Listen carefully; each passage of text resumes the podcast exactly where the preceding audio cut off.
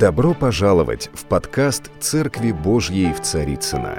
Надеемся, вам понравится слово пастора Сергея Риховского. Спасибо, что вы с нами. Я назвал эту проповедь несколько так вызывающе. Ложка дегтя в бочке меда. Вот так я назвал эту проповедь. И наверняка э, ну, это такое идиоматическое выражение, ну и не только, на самом деле. А что означает это выражение? Это выражение означает, что один недостаток перечеркивает сотню достоинств. Недостатки могут быть разными. Это некие черты характера, это ошибок, которые мы иногда делаем, незначительных, значительных. А, но бывает, что незначительная, какая-то неприятная мелочь испортила хорошее дело, хорошее настроение, хорошее впечатление. В общем, что-то хорошее. Просто испортила. И у человека сразу меняется мнение о другом человеке, о событии, о деле, когда вдруг он увидел что-то такое, что вот раз и испортило впечатление – ну, ложка все знают, что такое ложка, бочка. Здесь э, вот в этой русской пословице не говорится о размерах этой бочки. Это может быть 200 э, литров, может быть 100 литров, может быть 50 литров, может быть маленький бочоночек с медом. Скорее всего, наверное, об этом идет речь. Бочка меда, такой бочоночек, ну, наверное, в, где-нибудь э, люди, которые занимаются пчеловодом, они... Я как-то разговаривал с Юрием Михайловичем Лужковым, меня приглашал на свои пасеки. Он же у нас главный медовик Москвы был, кто помнит, да? Он главный, как это назвать, пчеловод был Москвы. Пасечник, да, пасечник. И у него был великолепный мед, очень вкусный. Ну, я не доехал до его владений, вот, но он мне подарил бочоночек. Вы знаете, и, конечно, всякий раз, когда мы сталкиваемся... Все знают, что такое деготь. И все знают, как его приготавливают. Вот все деготь слышали, и что вот ложка этого дегтя может безвозвратно испортить бочку меда, независимо от ее размеров, между прочим.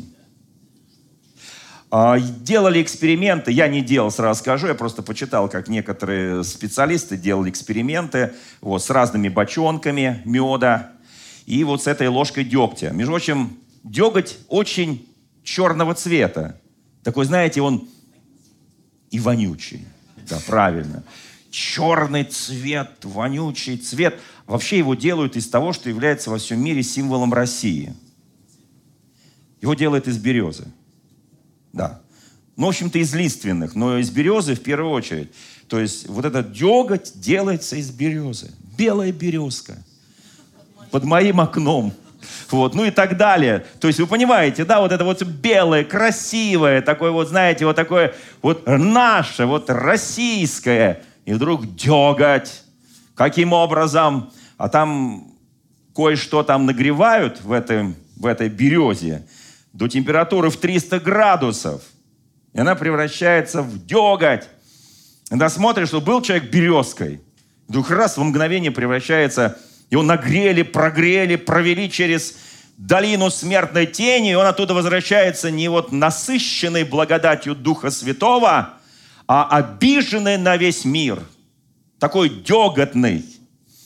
Между прочим, а, у меня был сосед, который, когда его собачка, такая агрессивная собачка, где-то что-то поранит, с чем-то схватится, вот, где-то там на улице с другой псиной, там, и там какие-то ранки, раны. Знаете, чем он лечил? Дегтем. Он намазывал этим дегтем, потому что это сильнейший антисептик. И собака обычно вот там чем не намажешь, она будет вылизывать. А это, а, а, даже для нее это было противно, но это было ее исцеление от, вот этим дегтем. Фактически она была исцелена. Там, как говорят, как заживает, как на собаке, да, на самом деле это так. И вот деготь тут играл одну роль. Как же может? Одна ложка дегтя. Вообще кто-то пробовал добавлять в мед деготь? А вообще деготь кто-нибудь когда-нибудь покупал за последний год? Поднимите руку кто-то. Вот, а, ну, садоводы. Ну, садоводы, это, конечно, ну, ну понятно, да. Вот, деготь, да. Вот. Вы знаете, друзья мои, но это на самом деле правда. Как это ни странно, это правда. Этот деготь может, он не испортит в смысле, вот мед, что его нельзя есть. Его можно есть. Потому что и деготь, э, можно им даже голову мыть. Кто, кто, кто, кто знает вообще? В царские времена вот э, мыли этим голову, чтобы там всяких нечисть всякая там из нее ушла, да? Вот. Вы знаете, друзья мои, вот, поэтому такой вот деготь он. И вы знаете, вот, э, что происходит, когда в мед попадает деготь? Меняется цвет, меняется запах и меняется вкус. Качество, послушайте, мед остается медом, даже несмотря на эту ложку дегтя. Но есть ты его уже вряд ли будешь. Судя по его запаху, по его вкусу, по его цвету. Тебе будет казаться, что это что-то такое вот не очень. Извините, что я так длинно говорил, потому что у Экклезиаста в 10 главе написано еще за 3000 лет до ложки дегтя в бочке с медом, написано в 10 главе первым стихом кое-что важное. Здесь сказано, мертвые мухи портят, сначала падают и портят, и делают зловонную, благовонную масть мироварника. И вот дальше идет через запятую продолжение. Мы обычно читаем вот это, а там дальше идет продолжение, да?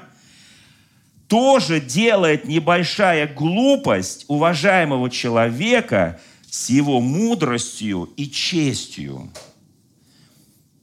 Смотрите, какая-то муха падает в благовонную масть. Там все благоухало, там все вот так вот, знаете, было вот приятно, благовоние. И вдруг муха туда, раз, мертвая. И дел... Я как-то проповедовал на эту тему в нашей церкви, говорил, что все, что прилетает из прошлого, не позволяйте попасть на твое благовонное настоящее как ты благоухаешь в Иисусе Христе, как ты славишь Господа, как ты живешь полноценной, нормальной христианской жизнью. Не позволяй этим мухам прошлого прилетать в настоящее. Мы иногда, послушайте, мы иногда так, э, скажем, сожале, жалея себя, вот так эгоистично любя себя, мы берем что-то из прошлого и обрушиваем все наше настоящее. Так бывает иногда. И написано, честь и мудрость уважаемого человека, его, скажем, вот э, то, что называется э, авторитет, имидж, он мгновенно страдает. Казалось бы, ну, какая-то ложечка дегтя. Между прочим, еще раз подчеркиваю, деготь, он иногда бывает в определенных э, пропорциях полезен. Он даже антисептик. Но он портит все. Вы знаете, а, Священное Писание нам дает определенный совет. Писание говорит так. Послание к евреям в 4 главе апостол Павел пишет удивительные вещи. Он там перед этим пишет определенные вещи, которые могут э, вот этой вот быть мухой мертвой или ложкой дегтя в нашей жизни, да? А потом он пишет с 20 стиха, но вы, обращаясь к нам, обращаясь к христианам, обращаясь, кто такой христианин? Вы знаете, есть люди, которые себя называют, я католик, я протестант, я православный. Им говоришь, а ты христианин? Нет, я православный. А ты христианин? Нет, я католик. А ты христианин? Нет, я протестант. Слушай, такой маразм какой-то. Прежде всего я христианин, а потом уже всякие конфессиональные привязки идут, да? Вы знаете, что всяких конфессий в мире десятки тысяч, в том числе в христианстве. Но есть такое понятие, как всемирное, не всемирное по названию, да, а вот тело Христа – это мощная церковь из всех народов, племен и, простите меня, конфессий. Церковь Иисуса Христа, вселенская ее называют. Вселенская церковь. И я как христианин – я часть этой вселенской мощной церкви. И у меня там есть пастырь. Да, я сам епископ по чину, но я точно так же нуждаюсь, как любой человек в пастыре. И слава тебе, Господи, что в евангельской церкви пастырь, пастор, пастырь, он не является посредником между Богом и человеком. Един посредник между Богом и человеком – Иисус Христос. И иного посредника нет. Потому что эту роль на себя брали когда-то в древнем Ветхом Завете все священство Израиля. И простите меня, они оказались не способны бороться с мертвыми мухами и с ложками дегтя. Вот там написано, но вы не так познали Христа. Хорошо. Как же мы познали Христа? Дальше Павел пишет, потому что вы слышали о нем и в нем научились, так как истина в Иисусе. Истина в Иисусе. Не существует других истин. Иисус говорил, я есть путь, истина и жизнь. Послушайте, когда ты будешь апеллировать в любых беседах своей собственной истиной, своей собственной праведностью или правдой, она, простите меня, будет как запачканная одежда. Писание говорит, что он праведник, и все, кто в нем, они праведники. Как только я выхожу из, из него, я прекращаю быть праведником, я становлюсь самонадеянным глупцом. Мы научились от Иисуса Христа. Истина в Иисусе Христе. И дальше написано, отложить прежний образ ветхого человека, истлевающего в обольстительных похотях. Писание говорит, отложить. Как это просто, правда, друзья мои? Взял и отложил. Мы когда-нибудь откладываем дела, откладываем вещи куда-нибудь там, да, подальше спрячешь, вообще не найдешь. Поближе положишь, может быть, когда-нибудь найдешь. Мы откладываем какие-то вещи – я проповедовал о триггерах, я проповедовал о фантомной памяти. Они сами приходят, эти вещи, даже если ты забываешь, что-то запах, вкус, э, вид, э, э, еще что-то, звук, он вызывает эти вещи.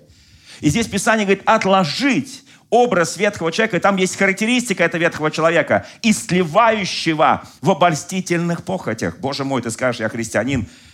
Слава Богу. Христианин – это тот, который не просто верит в Иисуса Христа, а который верит Иисусу Христу. Человек верующий – это не тот, кто верит в Бога, но верит Богу. И это колоссальная разница, это пропасть между этими понятиями. И дальше написано «отложить первый прежний образ жизни». Любые свят... Пока апостол Павел не отложил, Савол, не отложил свой образ жизни, того гонителя церкви, который влачил мужчин и женщин, убивал их и мучил, он не стал великим апостолом Павлом, который написал знаменитую 13 главу Послание к Коринфянам, если говорю языками ангельскими, человеческими, любви не имею я ничто, я имею звенящий, кивал, звучащий, и любовь, там написано все, он полностью себя погрузил в эту любовь. Христианин без любви жить не может. Если, если ты не любишь Бога, не любишь ближнего, не любишь человеков, не любишь врагов, послушайте, друзья мои, ты медь звенящая, я медь звенящий, кивал звучащий, нет мне в том никакой пользы, я ничто. Скажешь, ну как, я личность, я homo sapiens, я, я человек, созданный по образу подобию Божию. Верно, верно, верно, верно. Но все мы рождаемся, все мы умираем. Написано, отложить. Поднимите руку, кто пробовал отложить. Прежний образ ветхого человека. У кого это получилось?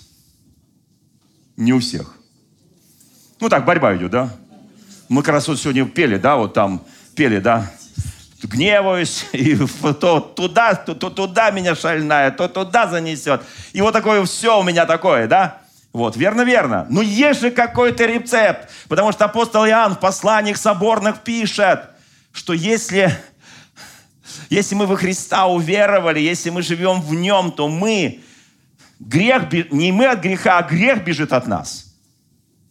Там написано, и дальше он начинает подсказывать, что такое отложить прежний образ ветхого человека. Здесь написано «обновиться духом ума вашего». Вы знаете, когда ты пробуешь отложить образ ветхого человека, который в обольстительных страстях без Бога, не впустив Бога в свое сердце, в свой разум, в каждую свою молекулу, в каждый свой атом, ничего не получится, тебя деготь догонит, и мертвые мухи тоже – Мухи не садятся на горячее. Когда ты горишь Духом Святым, они не могут сесть на тебя. Послушайте, слава Богу, обле... мед всех привлекает, потому что он вкусный. Знаете, что все христиане, которые живут непорочной святой жизнью, они все вкусные. Они все благоухающие, они все благовонные, они вкусные. И человеку, и есть люди по-разному относящиеся к этому вкусу. Один просто кушает и говорит, слушай, как вкусно, можете еще покушать? Да, пожалуйста, кушай. А что такое покушать? Он тебя испытывает, он тебя искушает. Он тебя кушает. И ты реагируешь, как настоящий христианин, с великой любовью, щедростью своей души. Ты просто открываешь свое сердце, и ты такой весь наполненный благостью. Это можно достичь? Можно. Но сам я это не достигну, ты не достигнешь. Это бессмысленно просто. Это вся, это попытки борьбы, это жизни. Дальше написано. Обновиться духом ума вашего. Все знают, что у нас есть не только ум, а есть дух ума. Про ум мы все слышали. Ум – это такая штука, но есть еще дух ума. Если мы не пустили Иисуса Христа, Дух Святой, в наш разум, то наш разум будет управлять всей нашей жизнью и душою, и телом. Потому что вы знаете, есть вещи, когда Дух Святой, когда сходит на тебя, Он освещает твой, Он преображает, но преображением ума вашего, там написано в Священном Писании, и Он преображает нас, и мы становимся совершенно другие. Наш разум испытывает другие желания, не страсти и похоти греховные, а желание праведности и святости. Это легко проверить. И написано, и облечься в нового человека, созданного по Богу, в праведности и святости истины. Оказывается, у истины есть понятие святости, как у ума есть понятие дух ума.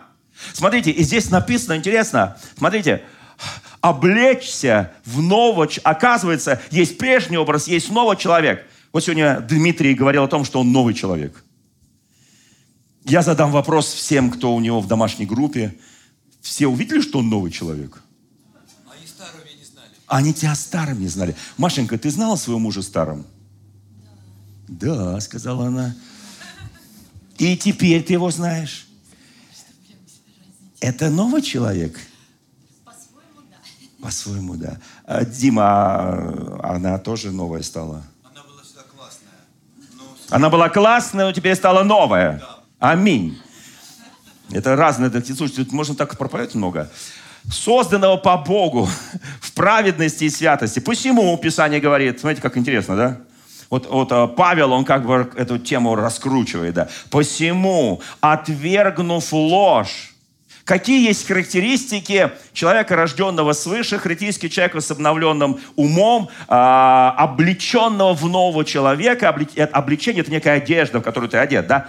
Смотрите, Почему? Отвергнувши ложь, первое, что он начинает, отвергнувши ложь, говорите истину, то есть высшую правду, каждый ближнему своему, потому что мы члены друг другу.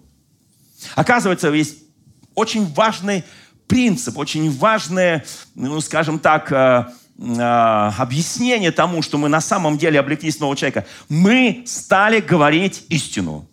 Не просто правду, а истину. Я сейчас вас пытать не буду насчет правды и истины. Вот. Но на самом деле человеку свойственно говорить то, что христианин называет святая ложь во спасение. И, и христиане, я сейчас не, не трогаю мирских людей. Там все намного сложнее. Христианин говорит святую ложь во спасение – Описание говорит ответ, потому что не хочет ранить, не хочет обидеть, не хочет что-то еще там, не хочет показаться совсем уж таким глуповатым, совсем уж э, негодным, да. И он святую ложь спасение говорит, и всем все хорошо. Солгал там, здесь сказал ложь, здесь сказал неправду. Все тебе верят, ты же христианин. А оказывается, Писание говорит, отвергни эту ложь. Потому что есть отец всякой лжи. И у него есть имя. Имя сатана. Он отец всякой лжи, который есть на земле. Дальше написано, гневаясь, то есть Писание допускает, что у нас есть иногда желание сказать неправду. Допускает Писание? Допускает. О ком здесь идет речь? О, возрожденном человеке, рожденном во Христе, рожденном свыше. Итак, ложь, потом гневаясь, гневаясь. Вы знаете, что такое слово гнев? Не согрешайте. Оказывается, можно гневаться и при этом не грешить, правда? До какого момента можно гневаться, как вы думаете? Ну, есть какой-то момент, когда можно гневаться. Чтобы не согрешить. Момент до заката, да? Солнышко закатилось, все, не успел. Все, я в проблеме. Солнце да не зайдет во гневе вашем. Послушайте, а если оно не входило? Сегодня утром, например. Сумрачно было. Не зашло. Я же не буду там через облака прорываться, когда оно там зашло. Поэтому Писание предупреждает очень четко. Гнев приходит в наше сердце? Да. Желание сказать неправду приходит? Да. Оправдать себя? Да. Показаться лучше? Да. Погневаться? Да. Все это приходит. Он говорит, не согрешайте. То есть есть такое понятие праведный гнев. Кто знает, чем заканчивается праведный гнев? Обличаю тебя, грешник окаянный. Да. Нет, праведный гнев заканчивается милостью, состраданием, любовью. Прогневался Бог на великий город, куда послал одного пророка. Помните, да? Ниневии, да, прогневался, а потом помиловал потому что они покаялись, они возвали к Господу. Вот знаете, был некий такой вот из, попытка излияния гнева, вдруг покаяние. Вы знаете, кроткие сердцем, они перемалывают кости, они ломают всякие сопротивления. Послушайте, покаяние, прощение, милосердие, сострадание – вот что необходимо. Мы сейчас говорим эти слова, которые для современного человека как бы ничего не значат. Но послушайте, в тот день, когда мы предстанем пред Господом, когда мы придем пред престолом живого Бога, там, в небесном Иерусалиме. Вот это будет значить. Все остальное, что было на земле, уже не будет значить. Наши аргументы, почему я это сделал, почему я так поступил, почему я это сказал, уже не будут значить. Будет значить одно. Ты и он. Послушайте, избежать его гнева можно только покаянием, только исповеданием. Ибо покаяние, оно дает прощение, прощение дает оправдание, оправдание делает тебя святым и праведным. Не давайте место дьяволу. Павел подводит некую черту, вот все, что это, говорит, было, вот, вот эти главные вещи в жизни человека, это место дьяволу. Мы можем, конечно, привести очень много примеров, когда люди нарушали эти, ведь мы сейчас при, приведем. И дальше написано, кто крал, впредь не кради. Это кому пишет христианам? Господи, то есть христиане могут и говорить неправду, и гневаться, и там мысли всякие без обновления, без обновления ума и так далее. И место дьяволу давать, оказывается, они еще и красть могут. Ужасно, правда, друзья мои? Скажи, я никогда не краду. Ни у кого. Ни у государства. Ни у жены, ни у мужа. Ни у братьев, ни у сестер. Ни у друзей, ни у кого. С государством сложнее, конечно. Кто бы знал, что такое еще государство, да? Инструмент насилия, да? Вот. Э, а Христос сказал по этому поводу просто. Отдайте же государству государственное, помните, кесарю кесарева, а Божие Богу. Ну как все просто, правда? Говорит, отдайте. Он говорит, спрячьте, закопайте, сохраните, как вы мои таланты закопали. Отдайте просто, у вас что-то проблемы будут. Кто крал, впредь не кради. Как просто, да? Я сейчас не буду говорить, братья, сестры, поднимите руку тот, кто крал до христианской жизни. Ну, наверное, мы все можем дружно поднять руки и так далее. Потому что была такая философия, все вокруг колхозное, все вокруг мое. Вот, да, все, как-то не унести с предприятия. Да вы что, друзья мои, это же как бы это, засмеют просто, застыдят. Вот. И знаете, и вот здесь начинается самое интересное. А кто крал, впредь не кради. Оказывается, мы можем обкрадывать не только людей, мы можем обкрадывать Бога. Мы не даем ему времени. Мы не общаемся с ним, а он ревнитель, а он нас очень любит. Знаешь, не будешь общаться с женой день, два, три, четыре, пять, десять, год, два, три, четыре, пять. Все, финиш. Помню, такой был фильм в советское время. Муж приходит так, капусту засолила, это беренки постирала, вот это вот. Она говорит, да, вот это все сделала, там все подшила, все это сделала, говорит, и в ЗАГС сходила, с тобой развелась. Он говорит, подожди, подожди, говорит, а капусту посолила, а вот, то есть, вот человек пролетает просто, как фанера над Парижем, да. Вы знаете, а для чего нужно трудиться своими руками, кто мне ответит?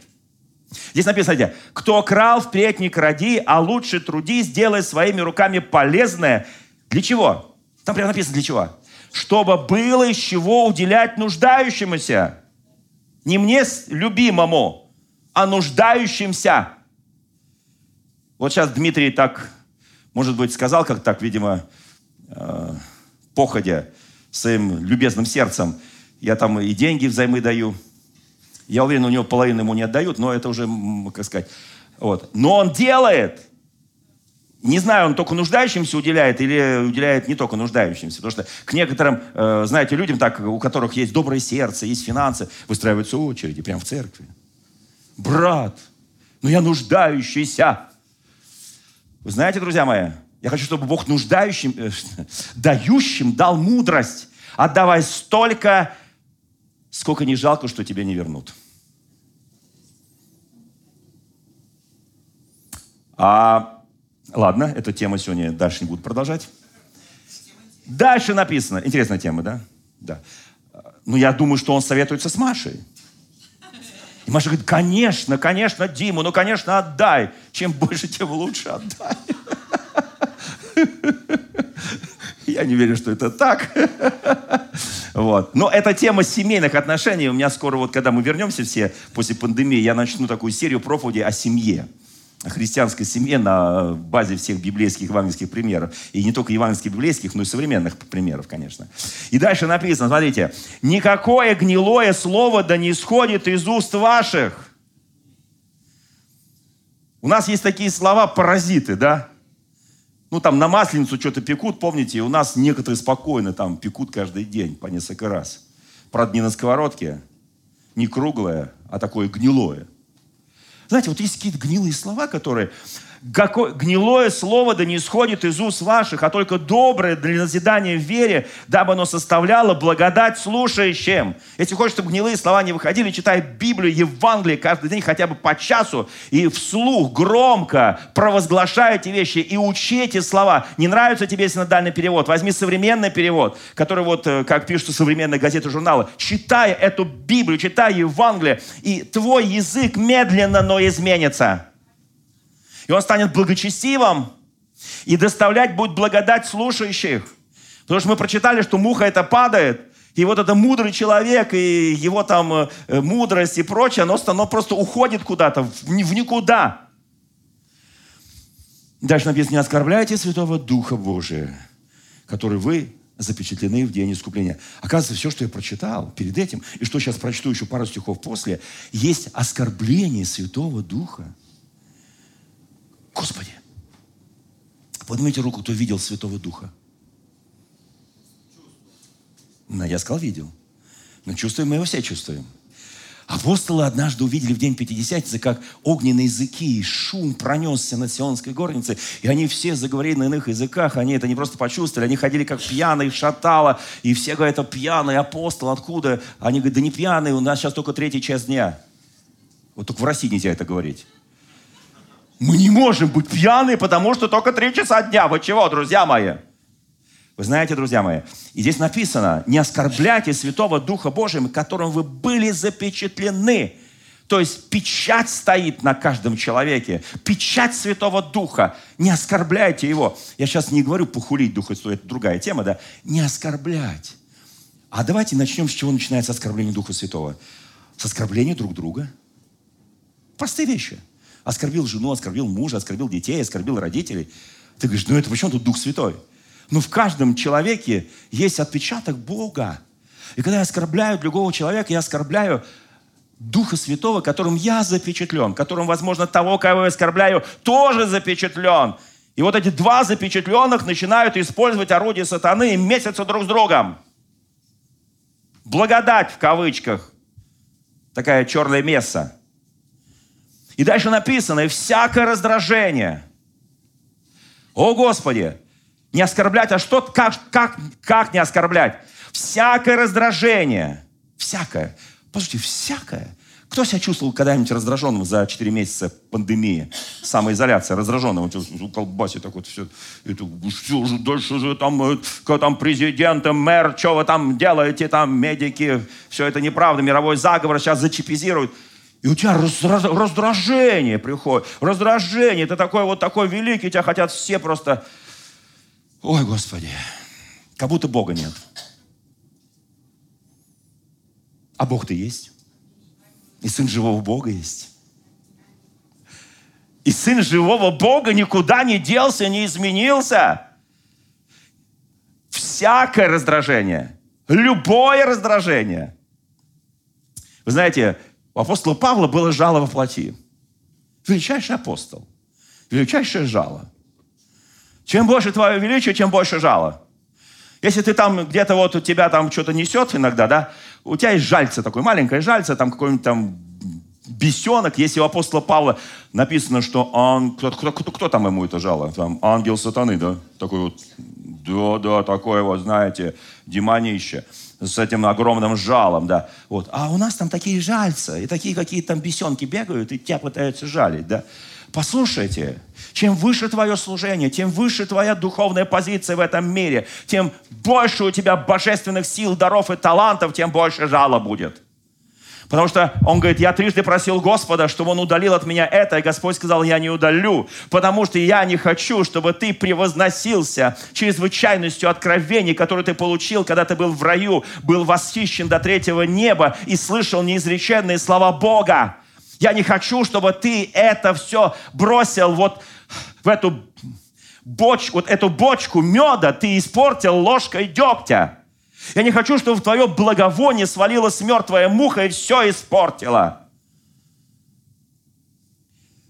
Всякое раздражение. Кто раздражался вчера? Да не поднимайте руки, мы все раздражались. Не все? Святые, святые. Ярость. Раздражение, ярость. Мы вообще, мы вообще Господи, а, а в чем разница между раздражением, гневом и яростью? Оказывается, Священное Писание, оно просто, оно разделяет раздражение и ярость, и гнев. Потом оно переходит на крик, потом оно переходит на злоречие со всякой злобой. По нарастающей.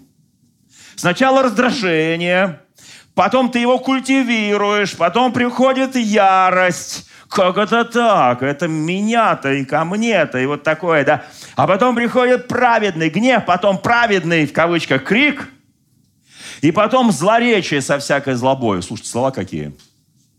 Злоречие со всякой злобою. Там все вот эти масленичные круглые вещи отдыхают просто. Там такое идет. Да будут удалены от вас. Писание говорит, да будут удалены от вас.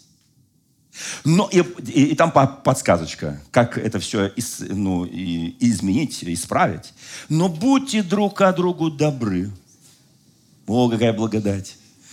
Вот. Он тебе жало, а ты ему доброту.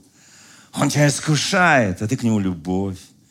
Он тебя ненавидит, а ты ему благотворишь. Слушайте, вот это есть христианин. Вот это есть Сын живого Бога, который в нас. Вот это есть в этом псалме все сказано. Там все там сказано и так, и так. И благодать, и проклятие. Все в этой жизни перемешалось. Но будьте друг к другу добры, сострадательны, прощайте друг друга, как и Бог во Христе простил нас. Как все просто. Нас простил. Слава Богу, друзья мои. Слушай, мне нравится послание к Ефесянам. Кому ночь нравится? Поднимите руку. Слава Богу. Вы знаете, когда мы говорим вот, вот то, что сейчас я прочел, начинаешь вспоминать про ложки дегтя в бочке с медом. Помните, Иаков пришел э, к своему родственнику Лавану и увидел его младшую дочь. Рахиль, кто помнит, да? Он мгновенно полюбил ее, мгновенно, да? Ну, видимо, было за что любить, почему. То, что любит вот так вот и сразу, да? там без выделения каких-то особых там вещей. Вот. Я не знаю, как любит женщина, по причине, что я не женщина. Я, конечно, могу там философствовать, и я начитался что-то там, психологии любви и так далее. Я знаю, как любит мужчина. Или не любит. Вы знаете, здесь написано, что Иаков ее так полюбил. Он все договорился, он за нее работал, пахал 7 лет. Слушайте, у кого сегодня из мужчин Сколько твои зятья ухаживали за твоими дочерьми? Все по-разному, но до семи никто не дотянул. Есть один. Благодать. Вот библейская семья, вот библейские примеры. Послушайте, 7 лет работал, и потом их венчают, правда, она была покрыта, все такое, да. И в шатер заходит на утро не она. а старшая сестра, потому что в этом народе была традиция. Сначала выходит замуж старшая сестра. Это ваша традиция, я знаю. Старшая, а потом только младшая, если дождется. И он говорит, слушай, ты меня обманул, тесть. Он говорит, не, я обманул, ты 7 лет отпахал, даже обычаев не выучил. Что ты делал здесь? Только любовь, любовь, любовь, любовь. Обычаи учи, порядки учи, законы учи, правила учи, Слово Божие учи. И не будешь делать глупостей. Вы знаете, вот дальше происходит интересная вещь, мне так нравится. Дальше происходит вот что. И Лаван, то есть тесть его, отец вот этих двух дочерей, подумал, ну, может быть, сейчас уже вот с этой и все такое прочее. Он говорит, нет, я хочу за, за другую еще 7 лет работать. Тут говорит, да без вопросов. Представляешь, 14 лет. Он работает на тесте, пашет. Э, ну, не в смысле прямом слое пашет, а пашет, то есть работает, да. Пасет овец, там стада огромные, тысячи тысяч. И он такой, он ждет. Ну, тесть видит, что он такой, неделю подождал, отдал. И он за нее 7 лет работал без денег. 14 лет без денег, только чтобы любимую получить. Кто способен 14 лет? Здесь уже все умолкают просто. Друзья мои, но на самом деле это печальная история. Это печальная история, потому что когда они бегут от своего, ну, дочери от отца, а он от тестя, когда они бегут, его вот эта любимая Рахиль ворует у отца идолов. Ну ладно, ворует. Оно бы, конечно, это плохо, ужасно. Мы только что читали, что кто крал, Впредь не, она не просто ворует какие-то семейные реликвии, она ворует богов. Потому что они были язычники, она ворует идолов. И тесть их догоняет. И говорит, кто-то украл моих богов кто-то украл моих... Заметьте, за 14 лет, и там чуть больше получается, потому что он потом еще, еще работал, там умножал богатство. Послушайте, он ни разу не обратил тесте в, в веру единобожия, ни разу, потому что его все внимание было Рахиль, Рахиль и Рахиль. Все внимание. У нас бывают такие периоды жизни, когда ты как бы выпадаешь из жизни. Тебя уже вообще ничего не интересует. Тебя только интересует предмет твоего вожделения, предмет твоей страсти, а иногда сам лично. Все, и все застилается, все, какая-то проблема, какие-то радости, горести, цели, задачи, все остальное уходит в никуда. Послушайте, она крадет этих идолов. Ну, украла ужасно, конечно, впредь не кради. Но она лжет при этом. Любимая жена красавица. Написано, она была очень красивая и лицом, и станом, там все такое прочее. И она, она обманывает, она крадет, она обманывает, она лжет. Она не сказала своему мужу, и муж в ярости на тесте говорит, ну обыщи всех. Обыщи, у кого найдешь. И здесь звучит страшное слово, у кого найдешь, тот повинен смерти. Написано в следующем стихе, и она скрыла от мужа своего, что она украла. Но муж уже произнес приговор – это, это очень страшная вещь. Она потом умрет, родив ему двух прекрасных детей. Ну, одного точно прекрасного, это был и Иосиф. Его так и звали в истории Иосиф Прекрасный. Второй был не очень прекрасный, но любимый Иосифом. Вениамин. Послушайте, все, что она могла сделать. Но ее могила не рядом со своим мужем. Положили другую, та, которая нелюбимая. Послушайте, есть вещи, когда она красавица, она любит его, он с нее столько отработал, она его верная супруга, но вот она начинает делать Одна ложка дегтя, вторая ложка дегтя, третья ложка, уже цвет меняется, вкус меняется, запах меняется, все меняется, а она не чувствует. Знаете, когда нам, когда нам где-то на рынке продают некачественный продукт, мы чувствуем по вкусу, по запаху, по виду. И ты начинаешь доказывать продавцу, что он не должен быть вот это таким. Она говорит, он, он, там, продавец, нет, должен, должен. Она же не скажет тебе правду, что она там намешала, перемешала там и сделала то, чего не было. Вы знаете, друзья мои, это очень серьезное. Рахили идолы. Да не будет жив, да не будет жив. Сколько это было ложь, сколько мертвых мух туда упало в ее сердце. Потому что она помнила этих идолов. А ее муж предлагает ей молиться единому Богу, а она хочет идолов, она спрятала их, отец не нашел. И Иаков в ярости говорит, ну что, ты ничего не нашел? Значит, ты лжец, сам где-то потерял. Слушайте, одно рождает другое, как снежный ком. Наша ложь, неправда, ярость, гнев, они рождают многие вещи. Написано, да не будет, вы не так познали Христа. Мы не так познали Христа, о котором мы сейчас пели. Мы познали Его по-другому. И Он нам дал силу веры. Он нам дал силу святости и праведности. Соломон, величайший, мудрейший. Соломон, который построил великое царство, великий храм. Он развратил, написано, свое сердце иноземными женами, которые строили себе идольские капища. И под конец жизни он был уже абсолютно-абсолютно удален. Он уже сам там молился. Капля по капле, мушка мертвая за мушкой мертвой, ложечкой дегтя за ложечкой дегтя. И все летит в тартарары. Знаете, однажды Христос подошел к Петру. А перед этим Петр просил Христа не идти на крест, кто помнит. И Христос подходит к Петру – это записано в Евангелии от Матфея, 16 главе, 24-26 стихи, 23-24.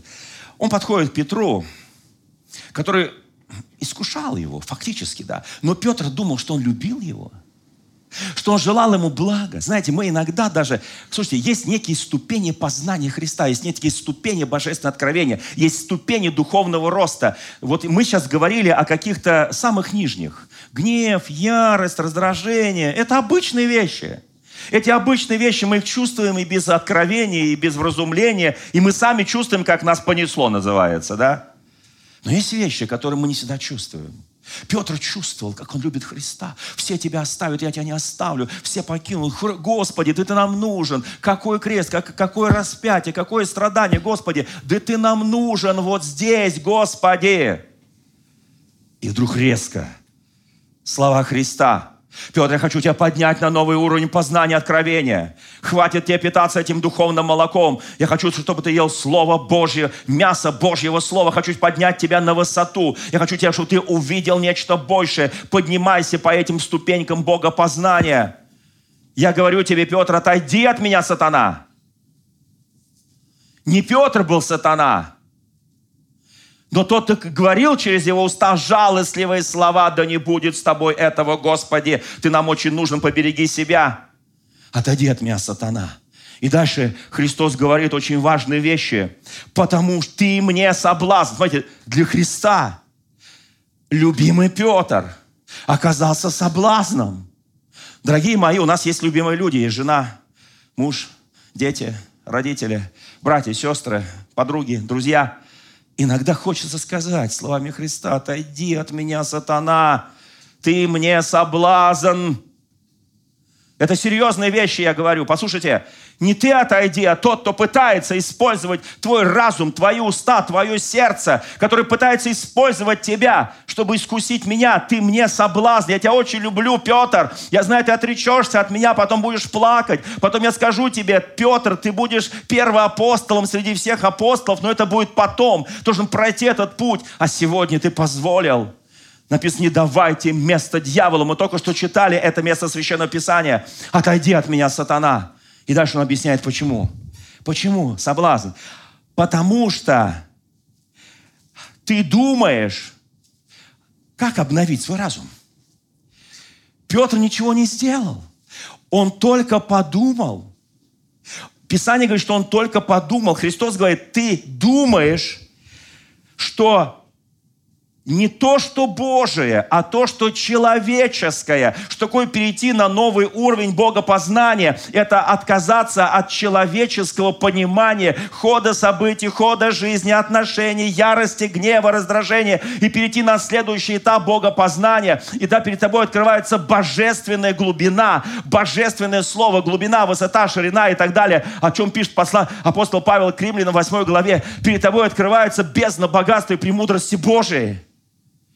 И ты начинаешь мыслить по-божески. Потому что он говорит, ты думаешь, ты еще ничего не сделал, Петр, ты ухо первосвященническому рабу потом отсечешь. Но сейчас ты просто думаешь, как обычный человек, будто ты не ходил со мной ни одного дня. Дорогие мои, мы ходим, многие из нас, за исключением некоторых, за Господом много лет. Мы знаем нашего Господа, Он знает нас. И Он очень хочет, чтобы мы не по-младенчески мысли, чтобы не только питались молоком Божьего Слова, а что мы перешли на твердую пищу, что мы мыслили по-божески. Написано, ты, ты мыслишь, послушайте, мыслишь, что еще ничего Петр не сделал. Мы часто мыслим, нас, конечно, оскорбляет сама мысль, что я могу сказать своей жене, или жена скажет мне, послушай, муж достал, отойди от меня, сатана. Она же не меня выгоняет, а сатану. И даже не из меня. Я просто допустил. Я просто помыслил. Я просто допустил этого змея древнего. Послушай в свое сердце. И здесь написано, если, дальше прям продолжение, если кто хочет идти за мной, Христос прям дальше говорит, отвергни себя, возьми крест и следуй за мной. Кто хочет идти за Господом, да? Отвергни себя свои личные предпочтения, желания, все. Кто скажет, о, Господи, как это так? И становишься колючий, как ежик. Да как это так? Отказаться от моей жизни. У меня такая жизнь, Господи. У меня такие планы, все. Как это себя отвергнуть, Господи? Это вообще как это можно сделать? Он говорит, ты отвергаешь себя, принимаешь меня. Я сын живого Бога, и ты будешь дитя живого Бога. У тебя будет чувствование в Иисусе Христе, у тебя будет желание в Иисусе Христе. Ты становишься абсолютно другим человеком. Отвергни себя, возьми крест, свой крест – свой крест. У каждого человека есть крест. Поднимите руку, у кого есть крест. Я поднимаю две, две руки. Жалко, не могу ноги поднять. У меня есть кресты, которые я несу. Я не хочу, не хочу их выбрасывать. Потому что Писание говорит, ты должен нести свой крест. О, Господи, мне проповедуют другое Евангелие. Я до этого слушал другое Евангелие. Приди к Иисусу Христу, у тебя все попрет. И крест тоже попрет. Сам поедет, да. Друзья мои, ибо кто хочет, и вот дальше цена этого – отвержение себя, берение креста и несение за Господом. И дальше, прям дальше, прям по тексту 25 стих этой же главы. Ибо кто хочет, кто хочет, поднимите, кто хочет, все хотим, душу свою, а душа – это жизнь, сберечь кто хочет душу сберечь? Поднимите руку. Мы сейчас все поднимем дружно руки. И там те, кто у нас там смотрит наш э, онлайн и так далее, поднимайте руки. Мы все хотим душу сберечь. Сберечь. Тот потеряет ее. Все. Если хочешь сберечь без Христа, если хочешь сберечь без Его Духа Святого. Если хочешь сберечь без силы Божьей, ты ее потеряешь. Потому что будешь цепляться за свое, цепляться за свое, цепляться за свое. Оно как песок сквозь пальцы. Знаете, оно все улетучивается, улетучивается. Ты цепляешься, цепляешься. Потом уже приходит старость, уже ты там еле волочишь ногу руку, и ты говоришь, Господи, где мое?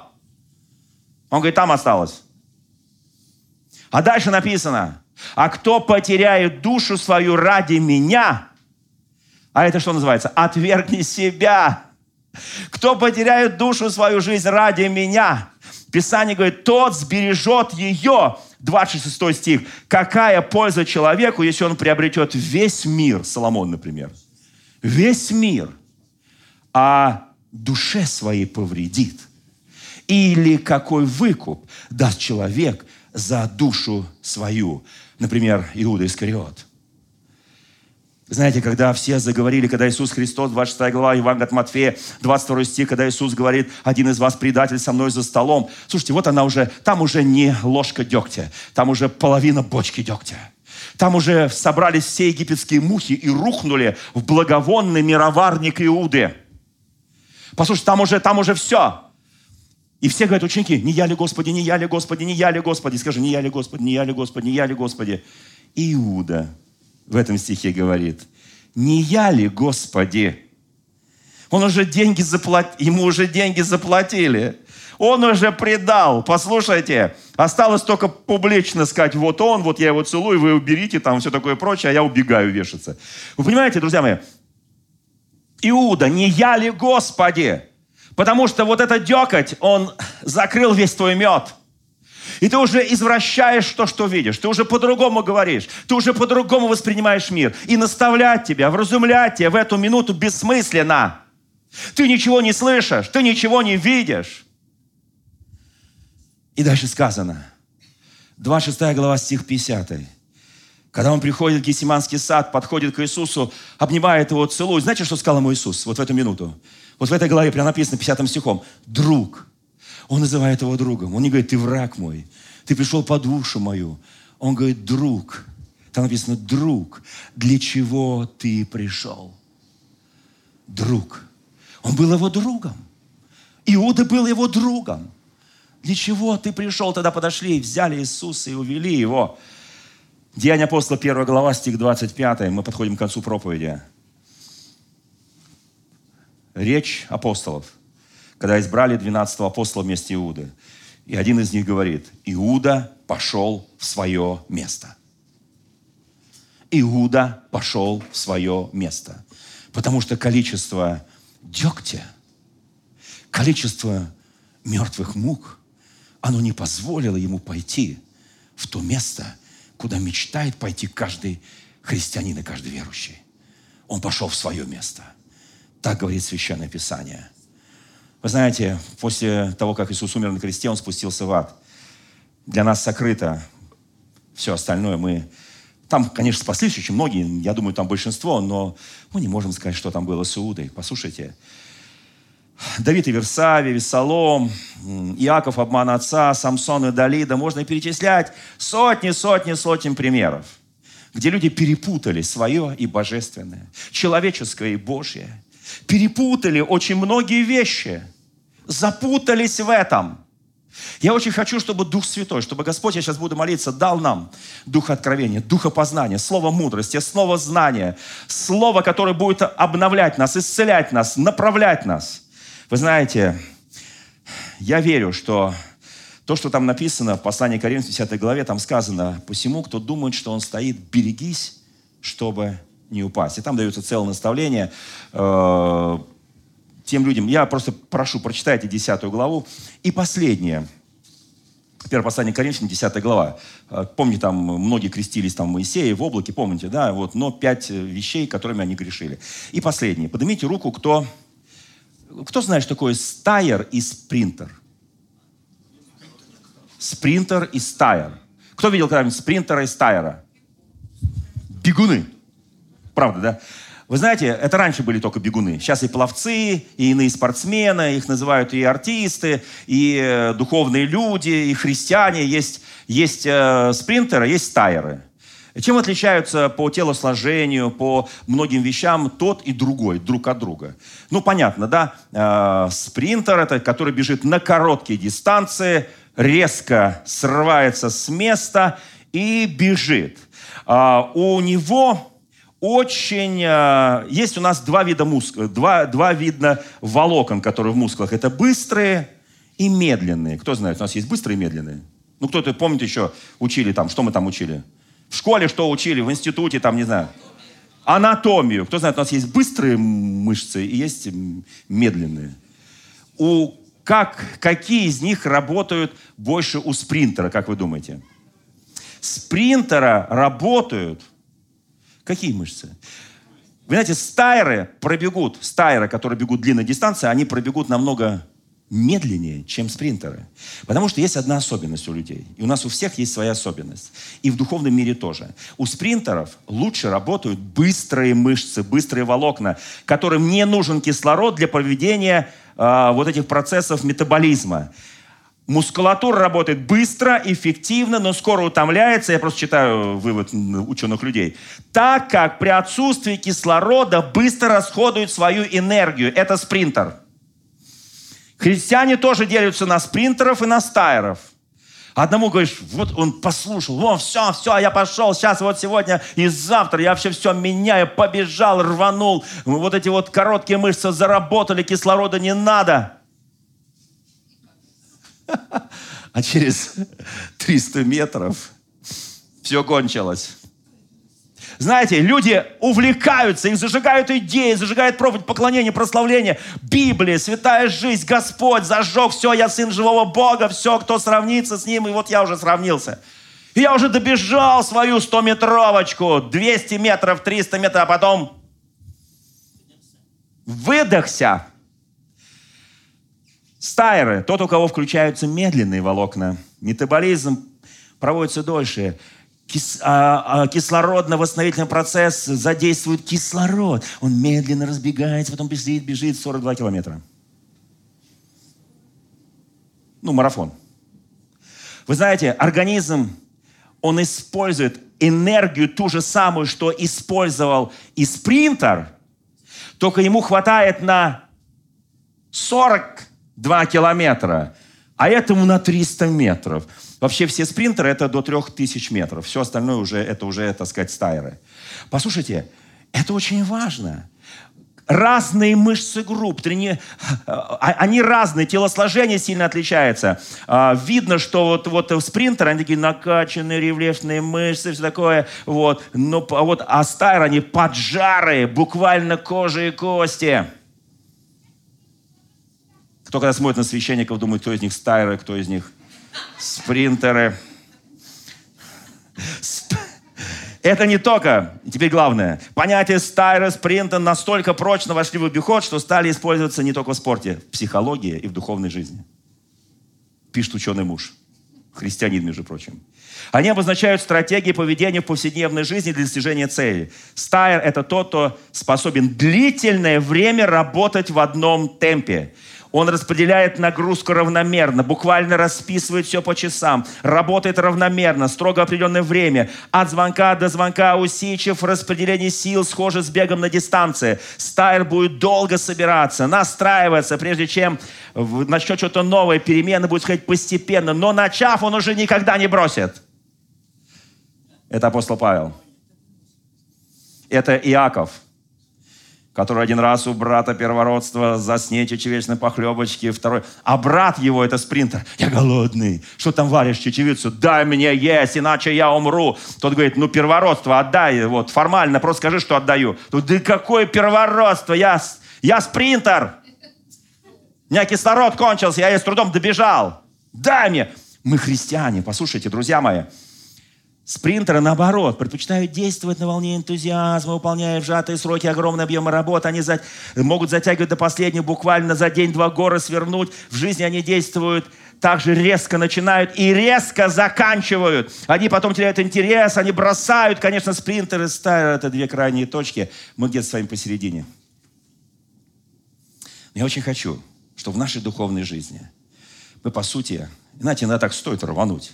Помазание сошло, сила сошла, там пробило. О, Господь! Начинается откровение пророчества, действия даров Божьих. Я на всех возлагаю руки. Все, аминь. Аминь. Я хочу, чтобы мы были, когда отвечаем на призыв, были спринтеры. А когда бежим на этой длинной дистанции длиной в жизнь, мы были стайеры – Постепенно, шаг за шагом. Послушайте, да, это всегда. Пусть работают и те мышцы, и те. Пусть работает первое дыхание, второе дыхание. Пусть все работает. Пусть все, что создано Богом в нас, работает для славы Божьей. Послушайте, иначе мы не добежим. Это очень важно. Послушайте, я верю, что Слово Божье, которое написано в Священном Писании, оно дает пищу и кислород одним и другим. И мы обязательно достигнем цели с нашим Господом. Подумай, кто ты. Стайер, спринтер. Избери золотую середину. Тебе нужно то и другое.